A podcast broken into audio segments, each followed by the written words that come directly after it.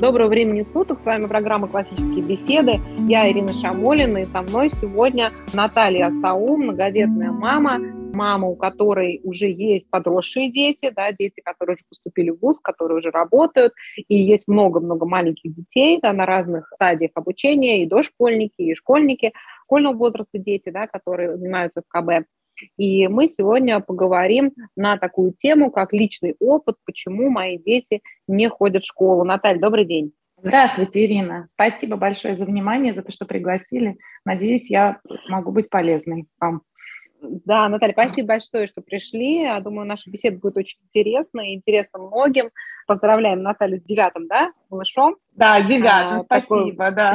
Такое замечательное событие. И вот, э, Наталья, сегодня хотела с вами поговорить, как с гораздо более многоопытной мамой, чем я сама, да, у меня четверо детей, пока старшему ребенку мне 15 лет, да, у вас уже есть подрощенные дети, с которыми вы прошли весь цикл школы, да, есть дети, с которыми вы прошли школу до половины, да, да, да. Есть дети, с которыми только начали, есть дети, с которыми не дошли. Мои дети никогда не ходили в школу, да, а у вас есть полный спектр вот этого опыта, и я думаю, что очень многим родителям будет интересно с ним познакомиться, потому что, конечно, семейное образование многих пугает, при этом родители, которые довольны школой, это достаточно редко встречающийся такой вариант. Как правило, это родители, которые особо не вникают, да, там, что там в школе происходит, ребенок какие-то оценки получает, и слава богу, да, либо такой вариант, когда нанимаются репетиторы по всем основным предметам, им вроде как тоже там в школе с успеваемостью вопрос решен, да. Что там на самом деле, какие там знания за этим, это как бы другой вопрос. Для, конечно, большинства родителей, которые недовольны школой, а большинство недовольны школой, да, это любой социологический опрос показывает, недовольство очень большое. Недовольство качества образования, недовольство социализацией. При этом очень маленький процент родителей все-таки решается отойти от школы, все-таки обойтись без школы в своей жизни.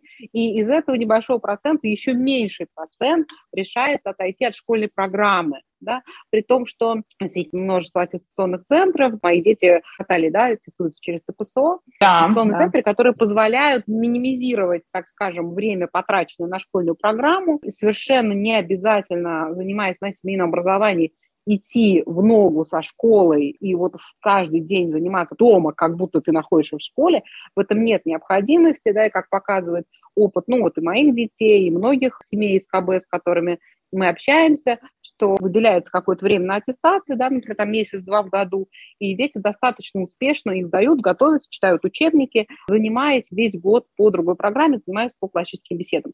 Вот. Получается так, что все-таки большинство родителей очень сильно переживают за школьную программу, без объективной какой-то необходимости по ней заниматься, они боятся от нее отойти на расстоянии вытянутой руки. Такой вот существует, может быть, стереотип, да, что школьная программа дает какие-то системные знания, хотя где эти школьники, да, которые там не сидят на репетиторах вот этими системными знаниями, кто это где видел, наверное, какие-то единичные экземпляры есть, да, но в массе, ну, это известно, да, это, в общем, причина недовольства школы, что никаких систем нету, и эти системные знания со мной лично не случились, хотя я училась в очень хорошей школе. Наглядный такой тоже пример для многих родителей – это изучение иностранного языка. Все родители как минимум пять лет изучали иностранный язык в школе и при этом умудрились его не выучить. Да? И из класса, если вот мы припомним, сколько там человек реально выучил иностранный язык после школы, говорила свободно, это, ну, единицы. Да? Даже вот у нас в спецшколе у нас было всего несколько человек, при том, что мы занимались английским 102 класса по пять раз в неделю. В результат был, ну, на мой взгляд, очень, как бы не очень.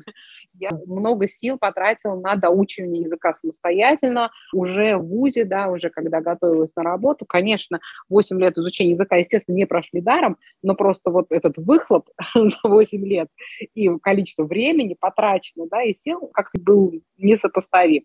И это, в общем, меня очень сильно заставило призадуматься об эффективности школьной программы в целом. Наталья, расскажите, пожалуйста, о вашем опыте, как вам удалось преодолеть этот страх отойти от школы, во-первых, да, отойти от этого вообще формата в своей жизни, включая так волнующий всех вот этот аспект социализации, каков был опыт вашей школьной э, со старшими детьми, и как вы решились обучать детей по совершенно параллельной программе, какие результаты вы видите, какой ваш опыт? Спасибо. Да. Хочу начать с того, что я сама лично закончила такую среднюю провинциальную школу, причем в 94 году. Еще в 20 веке я застала немного советской школы. И потом такая школа начала меняться э, и застала такую эпоху перемены, слома. И вот мой собственный ребенок первый пошел в школу через 10 лет после того, как я ее закончила, в 2004 году. И это была вообще другая уже школа. И это было уже в центре Санкт-Петербурга, это считалось престижная гимназия. Тогда для меня было много открытий. Мне казалось, ну уж я-то, ладно, не получила образование где-то там далеко от центра цивилизации, но уж здесь-то оно точно должно быть. Затем переехали мы в 2010 году, и в 2011 у меня дети пошли уже в гимназию в центре Москвы, которую мы в 2018 году покинули. Там я окончательно полное разочарование испытала. Прям какие-то мерзости там творились, на мой взгляд. Уже даже об образовании речь не шла. Я поняла, что ждать его не стоит, но тут уже я какую-то угрозу прям жизни своим детям почувствовала и вообще существованию нашей семьи. Настолько вот прям тяжелая была там атмосфера, но я это еще связываю с тем, что гаджет появился, конечно, в нашей жизни, и он появился у детей, пользование им бесконтрольно стало, учителя в школе ничего не могли с этим сделать, и дети вот у нас, например, пользовались им прямо на занятиях, то есть они могли смотреть какие-то полное безобразие прямо на уроках. И никто не мог ничего сделать, потому что это собственность. И отобрать ее никто не может. Поэтому такая вот история у меня сложилась именно с таким, со школьным образованием, с моим и моих детей. И вот уже четыре года мы на семейном образовании, притом пару лет из них у меня еще один ребенок посещал школу, но так уже эпизодически. Знаете, мы переезжали не постоянно. И в одиннадцатом классе он все-таки ушел на семейное обучение в ЦПСО аттестовался и благополучно закончил 11 класс. У него не было выпускного, но никаких мы не испытали от этого. Мы устроили свой семейный выпускной, который нам был приятен. А в этом году вот у меня дочка 9 класс закончила, через ЦПСО его закончила, и было вот как раз выпускной в эту субботу на Красной площади. Кстати, вот выпускной, в билете написано адрес мероприятия, Красная площадь, дом 1. Как вам? И мы вышли, сфотографировались на Красную площадь после этого с лентой выпускника. В общем, чудесное впечатление сегодня, несмотря на то, что в школу мы не ходим. Честно говоря, вот сейчас уже через 4 года пыль осела, потому что все-таки, мне кажется, это у меня было больше эмоциональное такое, знаете, решение уйти из школы, не связанное с образованием, а именно вот что наболело. Знаете, как это уже последняя капля была, я не могла это вот терпеть безобразие. И сейчас пыль осела, и я понимаю и вижу вокруг, что многие, пойдя на поводу такого эмоционального состояния, возвращаются в школу, особенно в средней школе, в старшей школе, возвращают своих детей. А у меня пыль осела, но я по-прежнему не хочу их никуда возвращать. И я бы, наверное, разделила, может быть, на две части. Почему мы ушли из школы и почему мы туда не возвращаемся? Потому что все-таки, согласитесь со мной, Ирина, есть случаи возврата обратно в школу. Да, после да, нескольких даже лет на СО. Я даже для себя делю, почему это случилось и почему теперь это даже как-то разные причины, наверное. Потому что я другой жизнью, да, да, называется, хлебнула. А вот тогда, это было 4 года назад, это, знаете, как вот в песне «Сердце мое не камень, я не могу иначе вот на это все смотреть». Конечно, с начальной школы уже у большинства детей были какие-то тьютеры или гувернеры, которые полностью, знаете, дублировали школу. То, что говорят, что в школе нет воспитания, я, кстати, хочу отвлечься, сказать, что вот, может быть, будет выглядеть, что я как-то критикую или ругаю школу, но на самом деле я вот все свои недовольства высказывала, потому что 14 лет мы провели в школе, и я никогда не молчала, и, в общем-то, и завучам, и директору, и учителям при возможности любой высказывала свои недовольства. То есть все это слышали, в общем-то, и многие родители меня поддерживали, кто включался в это. Когда говорят, что нет идеологии в школе, нет воспитания, все это есть, и воспитание, и идеология.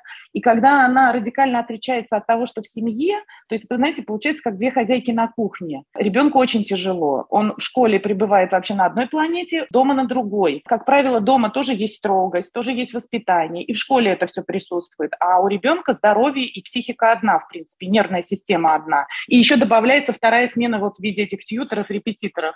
Но, на мой взгляд, здоровье ребенка не может этого выдержать без потерь. И нормально нормальное такое состояние, нормальное детство невозможно вот в этой ситуации современной школы, чтобы действительно тянуть программу, чтобы как-то чему-то соответствовать, это невозможно. И что самое парадоксальное при этом, что что бы ты ни делал, как бы ты ни учился, в результат предсказуем тебя в любом случае переведут в следующий класс. Вот это вот поразительно. При том, что так все закручены гайки, настолько все жестко и сложно, особенно в начальной школе, и при этом тебя все равно переведут, поставят тройку и переведут при любых результатах в следующий класс. Чудесным просто образом. Еще у меня, знаете, каждое лето такой эмоциональный был момент, было ощущение, что вот у меня как-то дети очеловечиваются вот на каникулах трехмесячных, и к сентябрю у меня такая тоска вот поднималась в сердце, сейчас они опять как-то будут расчеловечиваться у меня эти 9 месяцев. Просто ужас какой-то. Вот правда, к концу я прям невыносимая была тоска. И я уже там, наверное, двоих или троих детей отправляла в школу 1 сентября, прям как на заклание какое-то, с такой тоской и трагедией, потому что я понимала, что с ними произойдет. Ну, настолько все ухудшалось, вот именно нравственность такая, нравственность детей, то, что они оттуда несли, мои дети, какие они становились циничные, двуличные, злые по отношению друг к другу. То есть что-то там происходило, чего я не понимала, что там происходит. И, и это просто меня пугало. Ну и, естественно, наркотики, все это присутствует, конечно же, порнография в гаджетах, мат с первого класса, даже на уроках, и учителя ничего не могут поделать. И это вот, понимаете, это гимназия в центре Москвы. И, конечно, вот и это случилось. Все-таки я поняла в какой-то момент, что все. И это совпало с тем, что я узнала, что возможно не учиться в школе, возможно семейное образование, можно как-то аттестоваться. Причем можно даже не аттестоваться до девятого класса. И вот этот эмоциональный произошел такой всплеск, и мы ушли из школы. Но потом уже началось самое интересное, потому что мне кажется, что первый, наверное, год или два было даже тяжелее, чем в школе нам, потому что мы с мужем увидели все наши настоящие проблемы, на самом деле. Да, вот, да, это, был, очень сложный да. период. Я это от многих родителей слышала, да, такого опыта не было, но все признают, что происходит полная перестройка вообще семьи да, да, вообще всего, да. даже узнаешь своих детей, которых из-за школы ты так хорошо не мог узнать, потому что огромный пласт их жизни был от тебя скрыт, ну, просто невозможно, да, да когда да. 6 часов в день находится в другом месте, с другими людьми общаешься, ты не знаешь, что там происходит, да, и, конечно, да, вот эта адаптация да. ребенка обратно к семье, она очень сложная и для ребенка, и для семьи, ну, в общем, такая вещь, да, да. неизбежная, очевидная. То есть авторитет родительский на нуле, потому что сейчас уже я понимаю, что школа немного так маргинализирует родителей. Ну, то есть там лучше знают, как детей учить, как с ними обращаться, а родитель так немножко место прислуги занимает на самом деле. Тоже вот опять же к вопросу идеологии. Она ну, не поддерживает семью. Родитель да, должен да. обслуживать интересы школы да. дома. Вот ее функция. То есть ему школа да. говорит, что надо делать с ребенком, а он должен обеспечить то, что школа да. прописала, даже как бы это по закону, да. он несет ответственность, родитель несет ответственность за образование, поэтому что, что школа родителю прописала, то он и обязан делать, поэтому у его функция, конечно, исполнительская относительно школы. Угу. И, и в этом плане даже, наверное, было не мне сложнее самой лично справиться там с какими-то моментами, как учить, как нам жить теперь, а даже детям, потому что вот были дети там после пятого класса, после третьего класса, они откровенно бунтовали, потому что они хотели, чтобы вот это все веселье продолжалось когда они такие маленькие борчуки, где-то там на троне сидящие, типа учащиеся, а их вокруг все взрослые обслуживают. Приходят домой масса уроков, якобы по дому ничего невозможно делать, потому что времени нет. Кружки, репетиторы, и они, конечно, вот в это вросли. Это, конечно, во многом справедливо так получается, да, что у детей, детей, ну, не поднимается рука что-то заставить по дому делать, потому что ребенок да. от школы, от уроков, от дополнительных занятий, он настолько устает, нервно, да. эмоционально устает, что еще заниматься какой-то дисциплиной дома, ну, это совершенно да. просто невозможно. Ты видишь, что ребенок, он приходит только упасть. Родитель, он обслуживает вот это все, то есть в центре жизни ребенка находится да. его обучение в школе, его жизнь в школе, а родитель просто занимается обеспечением всего вот этого мероприятия. На этом так, функция, собственно, ограничивается. Так, если бы он возвращался оттуда просветленным и воспитанным человеком, который бы за собой носки стирал, делал уроки, читал книжки. Но ведь нет, этого же нет. Тебе возвращают какого-то поросенка, которого ты начинаешь воспитывать, а он недоволен. И действительно его нервная система не выдерживает. Почему там вот это все можно, а здесь нельзя? Ну, это вот, конечно, очень тяжелый момент. Вот мы в это, я не знаю, два или три года мы приходили в себя, откровенно говоря. Тут подключились все, я и муж. Ну и при этом это все на фоне полного неодобрения окружающих, там, панических каких-то настроений ближайших родственников, что мы делаем вообще с собой и с детьми. И при этом все вокруг тобой недовольны, твои дети тобой недовольны. Естественно, ты испытываешь какое-то собой недовольство, потому что ты же понимаешь, что все, что ты видишь, все недостатки детские, это твои недостатки, в общем-то, это ты действительно действительно смотришься как в зеркало. И у меня вообще было первое время ощущение, что как меня так могли обмануть? Почему я это вот не разгадала это сразу, что происходит в школе? Вот почему я своими руками это все делала, туда их отводила? Но это вот такое вот, может быть, понять, чтобы почему все-таки я в том числе и сейчас не возвращаю в школу. Потому что уже вот пережито это все преодоление. Сыграла роль, то, что вам казалось, что ну вот вы-то учились в там поселковой школе, а вот тут да. это московская элитная гимназия. Да. Ну это просто да, сейчас да. будет там всем счастье. У меня такой иллюзии да. не было, потому что я училась сама в элитной московской да. гимназии, по сути, ну, да. на сегодняшний язык это гимназия, да? да, и поэтому я понимала, что вот я уже самое лучшее видела, и оно мне не подходит. Ну да, слушайте, я такое простое воспитание получила, и когда, знаете, я вот дочке говорю, пойди вытри стол, а она мне говорит, ну ты не видишь, я ем. Я говорю, в смысле, я тоже ем? Понимаете, вот это вот для меня непонятно, как для такого провинциального человека, как может ребенок тебе так вот в таком тоне такое говорить? Ну, Он должен встать, пойти и все сделать, да. Наталья, а... ты очень не провинциальный, это вообще просто нормальная ситуация. Но ну, действительно, быть, школа, да. это и без школы нелегко. У меня вот дети да. не ходили в школу, да. но я с этим да. имею дело постоянно. Я не буду убирать, а почему я? Да. А это, да. значит, он вчера не убрал. Я тоже хочу сказать, что и без школы на семейном образовании воспитательных проблем выше крыши. Вот да, у меня тоже была да. такая иллюзия, что если mm-hmm. я школу из жизни ребенка убрала, и только учу его хорошему, то все будет хорошо. Нет, у человека повреждена природа. И он вот эту вот гадость, он ее из себя обязательно начнет производить в мир, потому что это просто первородный грех. Есть, это я согласна. И, и когда на это еще накладывается еще на все школа, да. то это получается да, ну да. просто невыносимо.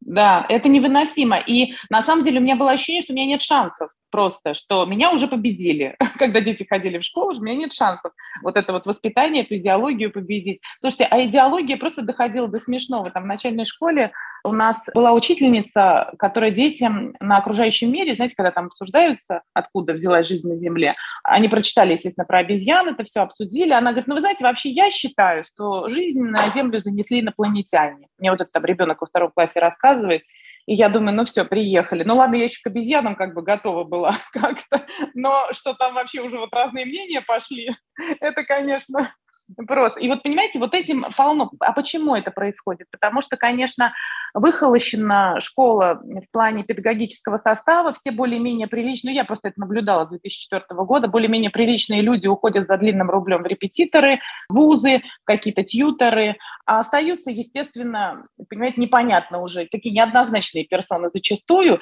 и среди них очень много людей, которые потерпели фиаско в личной жизни, в воспитании своих собственных детей. Вот это меня еще очень настораживало. И я смотрела на них и понимала, наверное, даже просто общение по вечерам с моим мужем больше принесет пользы моим детям, чем вот с этими неоднозначными персонажами в школе вот которых было большинство, вот откровенно говоря. Тоже непонятно, как бы вот эта иллюзия, которая у многих родителей бывает, что школа – это какое-то нейтральное образование. Нет. Свято место пусто, ну не бывает оно пусто. Угу. Ты или как бы да. либо учишь ребенка, что Бог есть, либо ты учишь ребенка, что Бога нет, либо ты учишь ребенка, что это все равно, есть он или нет. Какая-то позиция, она обязательно озвучена, бывает невозможно иначе вообще, да, так же, как происхождение жизни. Ну, либо ты говоришь uh-huh. про то, что Господь сотворил, либо что это обезьяны, либо что это инопланетяне, либо еще 50 uh-huh. других версий, да. Uh-huh. Но ты какую-то uh-huh. версию озвучиваешь. Даже если ты говоришь, что это никому не известно, ты уже занимаешь да, такую позицию, что значит, в Библии написана одна из многих версий, которая равноценная. Кажется, что для нас, как для христиан, это особенно должно быть важно и критично, что ребенок не получает в школе религиозного образования, он получает наоборот. Да, да атеистическое. Это, если ребенок не учит тому, что Господь управляет миром и так далее, значит, он какую-то другую точку зрения впитывает. Невозможно никакой да, картины мироздания не давать. Нет такого. Вот это нейтральное образование, научное образование, но это фикция. За этим всем mm-hmm. стоит конкретная идеология, да? Она может быть государственного yeah. уровня, как было в школе, а после перестройки она начала просто быть в голове каждого преподавателя, да? Он свое что-то добавляет там в учебник. Mm-hmm. Да, ты не да, знаешь, да, да. кто там вообще чего будет вещать, особенно что касается гуманитарных предметов, да, какая будет интерпретация литературного произведения, это же очень важно, да, что доносит. Поэтому а. у нас в вызове директора все христианского какого-то мировоззрения, а чтобы мы понимали, что модератор, да, ведущий вызова, он направлять будет беседу в русле, держать ее, да, в христианских рамках, да, а не говорить, что да. ну и так можно, и так тоже хорошо. Кто будет осуждать такой поступок? Ну, разные бывают обстоятельства. Ну и э, как бы оправдывать, в общем, всякую гадость. Конечно, да. невозможно дать ребенка в школу и не иметь дела с вот этой другой мировоззренческой позицией, то есть, которая будет привнесена в наш дом. Да, да, да. Ну и знаете, я еще такой чувствовала определенную, ну не то что враждебность, я поняла, что в современной школе, особенно в такой вроде как элитной, продвинутой, не место многодетной семье, потому что там все сводится к тому, что дети такие башки ходят. Ну и, как правило, башков может стать единственный ребенок в семье. К этому школа и толкает, в общем, которого все обслуживают. А если у тебя много детей, ну ты какой-то уже не такой конечно, и ты не подходишь, постоянно тебе на это тыкают, что ты несостоятелен, что ты отсталый. Я неоднократно это слышала. Но, естественно, дети-то это тоже в курсе, и твой авторитет от этого не растет, это однозначно. При том, что дети там большую часть времени проводят. Вот, поэтому, да. В общем, со школы мы покончили. вот. И когда вот осела эта наша пыль, и теперь я понимаю, что, наверное, я не отдаю детей в школу, потому что у меня есть программа «Классические беседы», если честно. Помимо прочих всех благ, которые мы получили, там, в виде свободы, например, полной, э, что хотим, то и делаем. Эта свобода свелась к тому, что мы выбрали для своих детей программу «Классические беседы». Вот, вот расскажите, для... Наталья, как вам да. удалось побояться отойти от школьной программы, не устроить школу дома, а выбрать программу, которую, ну, вы, наверное, сразу поняли, что со школьной программой она связана вот так очень мало. Да, у меня такой экспресс был путь. Конечно же, я, как все, пыталась сначала и то, и то по привычке. Но поскольку у меня очень много детей, они рождаются постоянно, то я, конечно, быстро поняла, что это просто нереально. Это будет какой-то крах и у детей, и у меня, и выгорание, и отрицание всего, и не получится вообще никакой радости и мира. Все-таки мы как христиане, вот я все время держу себя в голове, что мы должны жить в радости на самом деле. И для меня это такой маркер. Если радость теряется, значит, мы что-то не то делаем. Ну, в молитве непрестанно молитесь и э, радуйтесь всегда. Вот. И если я вижу, что как-то молиться нет сил, и радоваться нет желания, то значит что-то не туда. И когда ты тянешь две программы, однозначно уже не до молитвы и не до радости. Вот, наверное, так. Ну и, конечно, программа «Классические беседы» вот теперь с моим опытом провинциальной школы, там, Петербургской гимназии, Московской гимназии, ну, это лучшее, на мой взгляд, это лучшее, что я могу дать детям вот сейчас в современной России, в современных условиях. Вообще, сами понимаете, что происходит у нас в образовании. Вот сейчас опять, да, начали говорить, то гимн петь по утрам, то наконец-то начали говорить, что не надо вот на этих школьных праздниках эти непотребные танцы танцевать, от которых я просто не знала, куда деться. И кричала это и директору, и завучу, постоянно какие-то жалобы писала, звонила. Ну как же можно? Вы неужели не слышите, под какую песню танцуют дети? Вы неужели не видите, что они изображают, что здесь только вот не хватает шеста из стриптиз-клуба, чтобы вот дополнить картину? Понимаете, вот ну никто не слышал. А сейчас когда вот, да, это вот вскрылось, и кто-то стал что-то против этого говорить, так ведь остаются родители, которые за, продолжают. То есть это все будет длиться, вот это противостояние, что должно быть в школе, какая должна быть культура, какая идеология, конца и края этому не видно. Вот. Поэтому для меня классические беседы, где программа создана многодетными родителями, и в том числе для многодетных, таких как я, но не только, конечно, для многодетных, и которая не противоречит христианскому мировоззрению. И, в принципе, она его даже поддерживает, я это вижу. Вне конкуренции она, конечно. Поэтому она мне дает как раз и плоды, которые я вижу на своих детях, которые обучаются по этой программе, конечно, дают мне силы терпеть какие-то неприятности и терпеть в том числе своих детей, которые, конечно, периодически впадают в то же состояние. Не белая ли я ворона, не выпадаю ли я из общей жизни, не отличаюсь ли я сильно, а вообще, есть ли у меня будущее, когда я не хожу в школу. Знаете, все равно это подростков посещает мысль. Они же живут в мире, общаются с другими детьми. Именно вот эта программа, ее инструменты, ее наполнение, у меня даже сомнений никаких нет, что я на верном пути, честно вам скажу. И люди, которые меня окружают, очень меня вдохновляют. Ну, и... Спасибо, Наталья. Ну, да. вот, а расскажите да. про опыт со старшими детьми. Вот все-таки Московская гимназия, хорошо, было не какое общество, да, приятное. Но ну, а в плане образования вы ощутили, что это было хорошее образование? Вот, Нет, конечно, я не ощутила. Вот трое детей у меня, которые, ну, фактически закончили школу. Один, самый старший сын, но, знаете, вот он из таких детей читающих, умных, ну, из таких детей, которым ничего не мешает учиться. А двое детей у меня были обычные. Ну, я хочу сказать, что там знания их стремятся к нулю. Если не брать русский язык, который, как правило, все-таки еще в школах как-то присутствует, но он у нас наш родной. И все-таки как-то я там принуждала детей читать, и это тоже дает русскому языку какой-то ход в жизни детей. И английскому по которому у нас всегда были репетиторы, и математика, по которому я тоже с шестого класса всегда всем детям брала репетиторы. Вот это все предметы, которые у них более-менее есть в голове. История, биология, физика, химия, география – это все мимо. Вот однозначно, они сейчас это говорят. Но ладно, образование, они не ходят на встречи выпускников.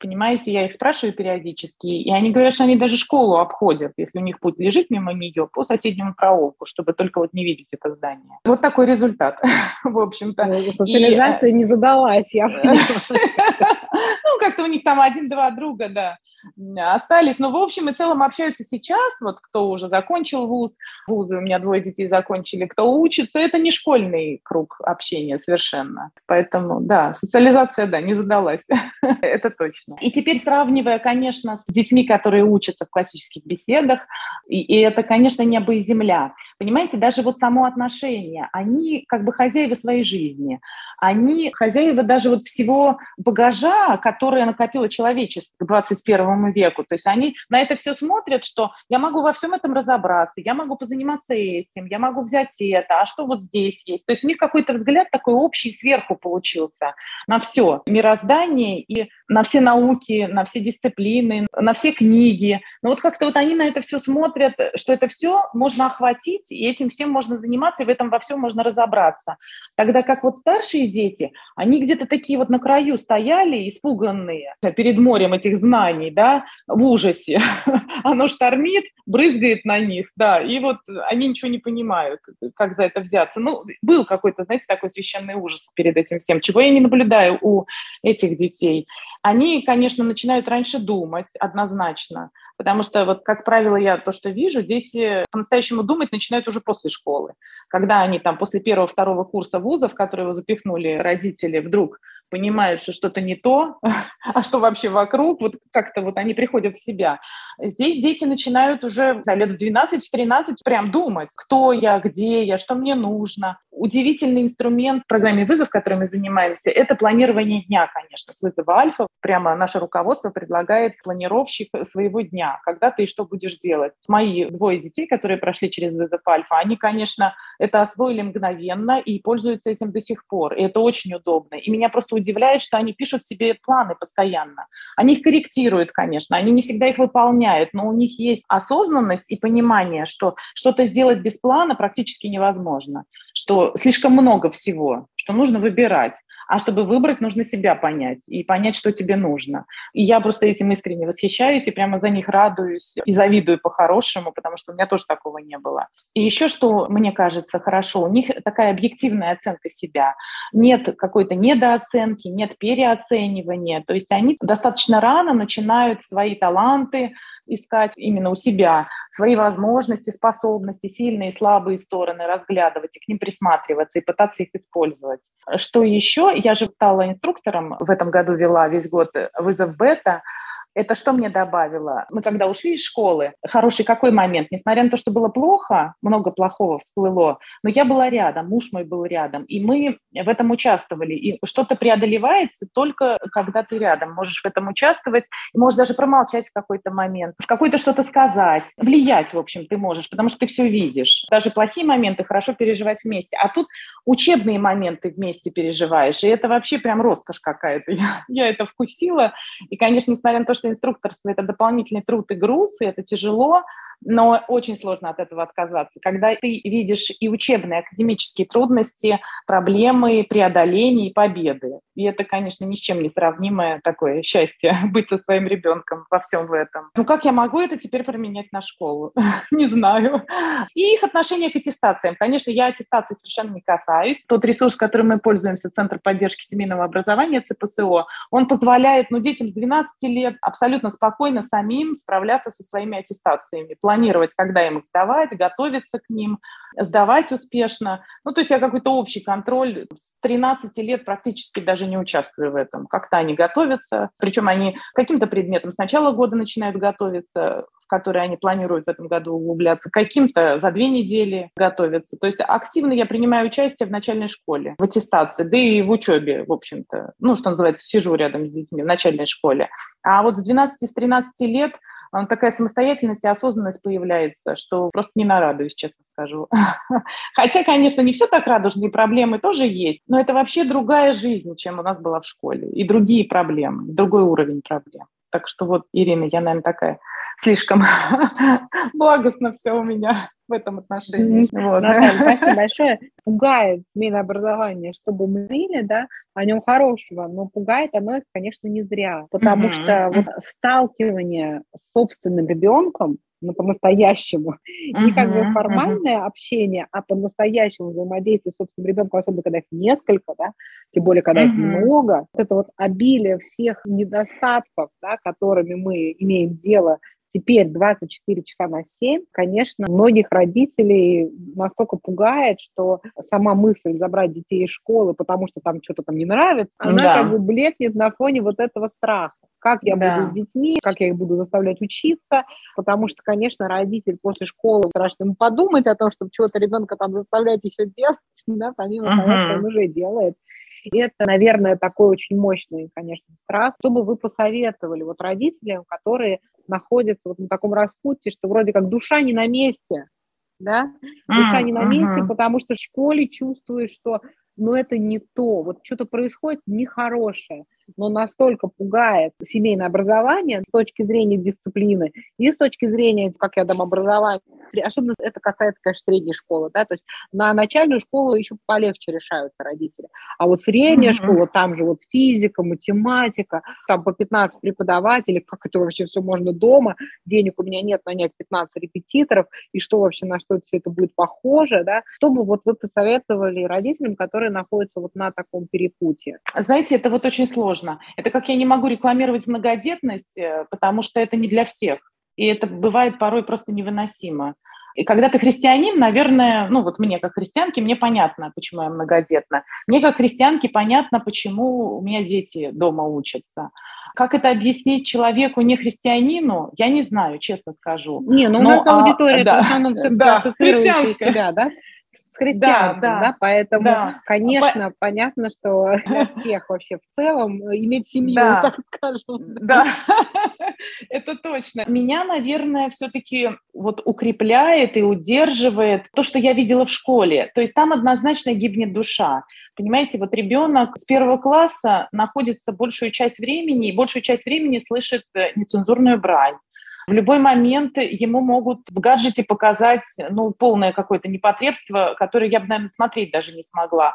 А вот это вот ребенок все впитывает, и это его формирует. И вот это все очистить обратно, ну, у меня же есть опыт этого, это колоссальная проблема. А бывает уже и необратимые какие-то процессы происходят. Как объяснить это человеку, ребенок которого не был в школе, и вот он ничего этого не видел, у меня же выросли уже дети старшие, да, я там что-то вижу, чего уже не изменить. Как вот вот это трудно сказать. Вот кто не был в школе, наверное, им это тяжелее понять. Но, на мой взгляд, там действительно тяжело и страшно, и опасно. Вот для меня. И я вижу детей, многих, результат вот этого всего, особенно обычных детей, да, обычных родителей, которые трудятся, которые на работе целыми днями, которым некогда заниматься своими детьми, нет привычки вникать в это, в их жизнь никто не вникал, они не вникают. Ну, это прямо трагедия такая. И... Да мы все в таком вот. положении. У нас да. у всех нет привычки жить в семье, да. Практически все из нас ходили в детский сад, потом в школу, да. и что такое да. вклад семьи, что-то какая-то там да. иерархия в семье, да. какие-то да. понятия, которые мы только в книжках книжках читали, но на практике в своей жизни ошибок избежать, наверное, не удастся. В моем случае, когда у меня дети не ходили в школу, просто само то, что нет опыта вообще да, и примера, да, примера а, вот нет, да. уклада семейной жизни и вообще понятия да. приоритетов. Да. Я, например, со да. старшим ребенком не сразу поняла, что надо приоритет ставить не его знания, да? Но мне же казалось, что сейчас в школе дают плохое образование, я дам хорошее образование, и самое важное, что я должна делать как родитель, а что плохое? Плохое, вот я его оградила от плохого. Но uh-huh. оказалось, все не так просто, и приоритеты должны быть другие, приоритеты должны быть в первую очередь воспитательного характера, потому что если да. мы не ставим приоритетами воспитательные задачи, жить с хорошо образованным человеком, но трудным, это как бы мало кому нравится, да? И нам, это в первую точно, очередь, родителям да. тоже, да? От да. того, что ребенок супер что-то знает, в быту с ним не легче, вообще никак, да? Это совершенно, ну, не имеет отношения к человеческому взаимодействию вещь. Ну, что-то он там знает, знает, да. Это тоже такая ошибка, которую трудно, наверное, избежать. Ставить вот во главу угла вообще образовательные задачи а воспитательные задачи задвигать на какое-то место. Да? да, я это осознала, когда у меня дети в старшей школе учились, что мне не важны знания, не важны оценки, мне лишь бы они людьми нормальными были. Но у меня не было шансов что-то изменить и на них воздействовать. Они большую часть времени проводили в том, о чем я даже представления не имела, понимаете? Ты, если хотя бы знаешь, что там происходит, и ты вооружен. Но я даже не представляла, с чем они там сталкиваются. И они большую часть времени там проводили. Но о каком воспитании моем могла идти речь? И о каком семейном укладе? И дети о чем-то таком. обычно да. не рассказывают. Конечно, а когда происходит. ты, да, а когда вот мы с вами сталкиваемся в этом в семье каждый день, у нас, конечно, есть шансы, и, конечно, все становится лучше, медленно, но лучше. И это так окрыляет, ну и потом ты живешь все-таки с э, ощущением... Сначала все будет казаться намного хуже. Да. Это как, знаете, редко так бывает, что человека, например, узнаешь ближе и узнаешь только его с хорошей стороны. Да, ну мы все так да. устроены, да? Но мы, мы люди, с малознакомыми да. людьми ведем себя с лучшей стороны. А свои худшие стороны, они проявляются тогда, когда идет очень ну, много интенсивного общения. И дети да. тоже так, да, то есть чем больше mm-hmm. интенсивного с ними общения, тем больше темных сторон в личности да. мы имеем возможность созерцать, да, и, конечно, это печально очень сильно и тяжело на самом деле, как родителю, с этим всем жить, что твои да. дети они вот такие. Мы понимаем, что мы как христиане там сами, в общем, да, не очень, да. не очень, не очень, да, очень, не очень. Да. Но как-то кажется, что, ну, это же ребенок, да, ну откуда да, вот это, да. мы же так не делаем в семье, откуда все это свинство? Да, да, да. Но вот внутреннее ощущение, что когда дети учились в школе, происходило что-то не то, а сейчас, несмотря на все трудности и какой-то там позор, который я периодически все равно переживаю там со своими детьми, происходит то, и я на верном пути, вот это внутреннее чувство у меня есть. Я тут общалась в последнее время с членами своего сообщества, с родителями, и в основах ключа, с кем мы занимались, и в вызове, и это так приятно, вот практически с каждым мы обсуждали, что как хорошо, сколько мы трудностей пережили за этот год, несогласий, каких-то проблем, но что все-таки мы христиане, мы понимаем, что мы должны прощать друг друга рано или поздно. Ну, ну кто-то раньше, кто-то позже, кто уж какой горячий. И это так прекрасно, на самом деле, что и от этого становится как-то легче со своими детьми дело иметь. Это одна да. из сильных сторон да. сообщества, это совершенно точно, да, то есть да. мы когда проходим да. вот через этот путь общения, да, с другими людьми, переживаем, да, сложности, и это делает нас лучше, хотя это тяжело. Также с семейным образованием это тяжело, но мы чувствуем, что это делает нас лучше, да, то есть да. мы все равно вот то зло, которое пытается развиться в детях, мы больше имеем возможность ограничить, когда мы постоянно это на глазах, да, ребенок. Да, и то добро, да. которое у него есть, а больше имеем шансов развить, когда ребенок на глазах. Да. На мой взгляд, с воспитательной точки зрения, со школой совмещать воспитательные задачи, это очень, на самом деле, мало кто может. Наверное, есть такие, да, суперхаризматичные родители, которые как-то вот это все влияние школьное, они могут свести, ну, на нет, да, своей харизмы. Mm-hmm. Но mm-hmm. это чрезвычайно сложно, и это гораздо более не для всех. Да, справиться да, да. с детьми на семейном образовании, на мой взгляд, гораздо легче, чем справиться с воспитателем детей, которые ходят в школу. Что бы вы посоветовали родителям, которые боятся отойти от школьной программы. И есть родители, которые дети занимаются в вызове, но для них это такой как бы второстепенный кружок, а основа их образования – это все равно репетиторы, аттестации и все, что связано со школьной программой. Вот что бы вы посоветовали?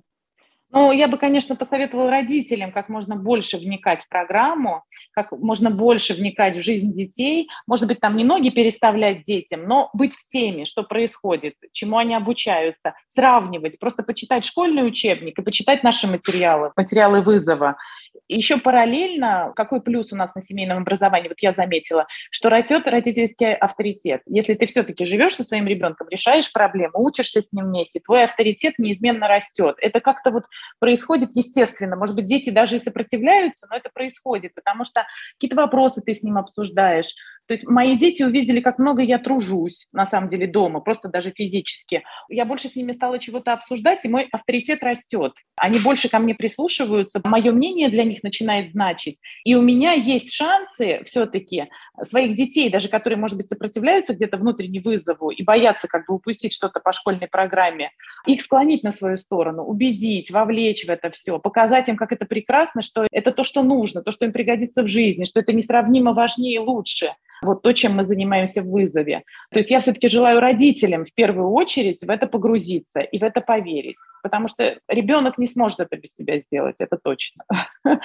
Я очень поддерживаю. Мне кажется, что это основная причина, на самом деле, вот этого страха перед школьной программой, боязнь от нее отойти, да, как-то вот отплыть от этого берега, в том, что родитель реально вот не вникал в нее никогда. Если да, бы родитель да. сам вот посмотрел, почитал, из моего личного опыта, то, что было, когда я прочитала три учебника по русскому языку для начальной школы, у меня просто, ну, волосы зашевелились на голове, я да. поняла, что я не смогу заниматься. Это просто невозможно.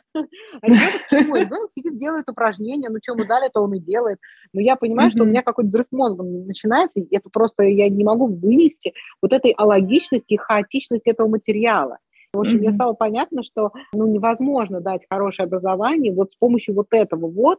Все переначить, если все переделать, да, то переработать, ну, конечно, возможно, да, но если как бы делать вот все именно так, то это чрезвычайно сложная задача. Я вот даже помню, когда-то читала такое исследование, что вот этот вот формат, сам лекционный, да, формат подачи материала, который предлагает школьная система, он вот отлично подходит двум-трем процентам детей. Да? А mm-hmm. для остальных они плохо усваивают дети в таком формате конечно, семейное образование дает нам возможность индивидуального образовательного маршрута, дает нам возможность обучить детей самому важному – это навыкам, да, навыкам, да, жизненным да. навыкам, которые им пригодятся на любой работе, да, навыкам, которые пригодятся при изучении любого предмета. Да, то, что дает программа «Вызов», это настолько универсально, это настолько удобно, это настолько хорошо может подготовить ребенка к жизни, если этим реально заниматься, что, мне кажется, действительно, если вот родитель по-настоящему вникнет, ознакомится со школьной программой и действительно вникнет вызовом, да. мало, наверное, скажет, нет, я все-таки вот буду школьную программу. Такой вот момент очень, к сожалению, не так много родителей, они просто реально да. вникают да, вот в эти вникают. вот вопросы. При том, что нам это легко очень понять, мы же уже прожили прожили какую-то жизнь взрослую, мы видим, что действительно mm-hmm. ценно в жизни, что приносит тебе успех, удовлетворение, что поднимает твой авторитет, что тебе позволяет как-то с людьми общий язык находить. Это все дает программа «Вызов». И плюс к этому это очень увлекательно, на самом деле. Вот я веду, я вижу, как детей увлекает очень многие. Каждый находит что-то прямо, что его захватывает в этой программе. Обязательно, непременно. Потому что очень все рассчитано на возраст детей, на потребности детей, естественные прямо образовательные потребности. Ну, то есть я большой фанат этой программы.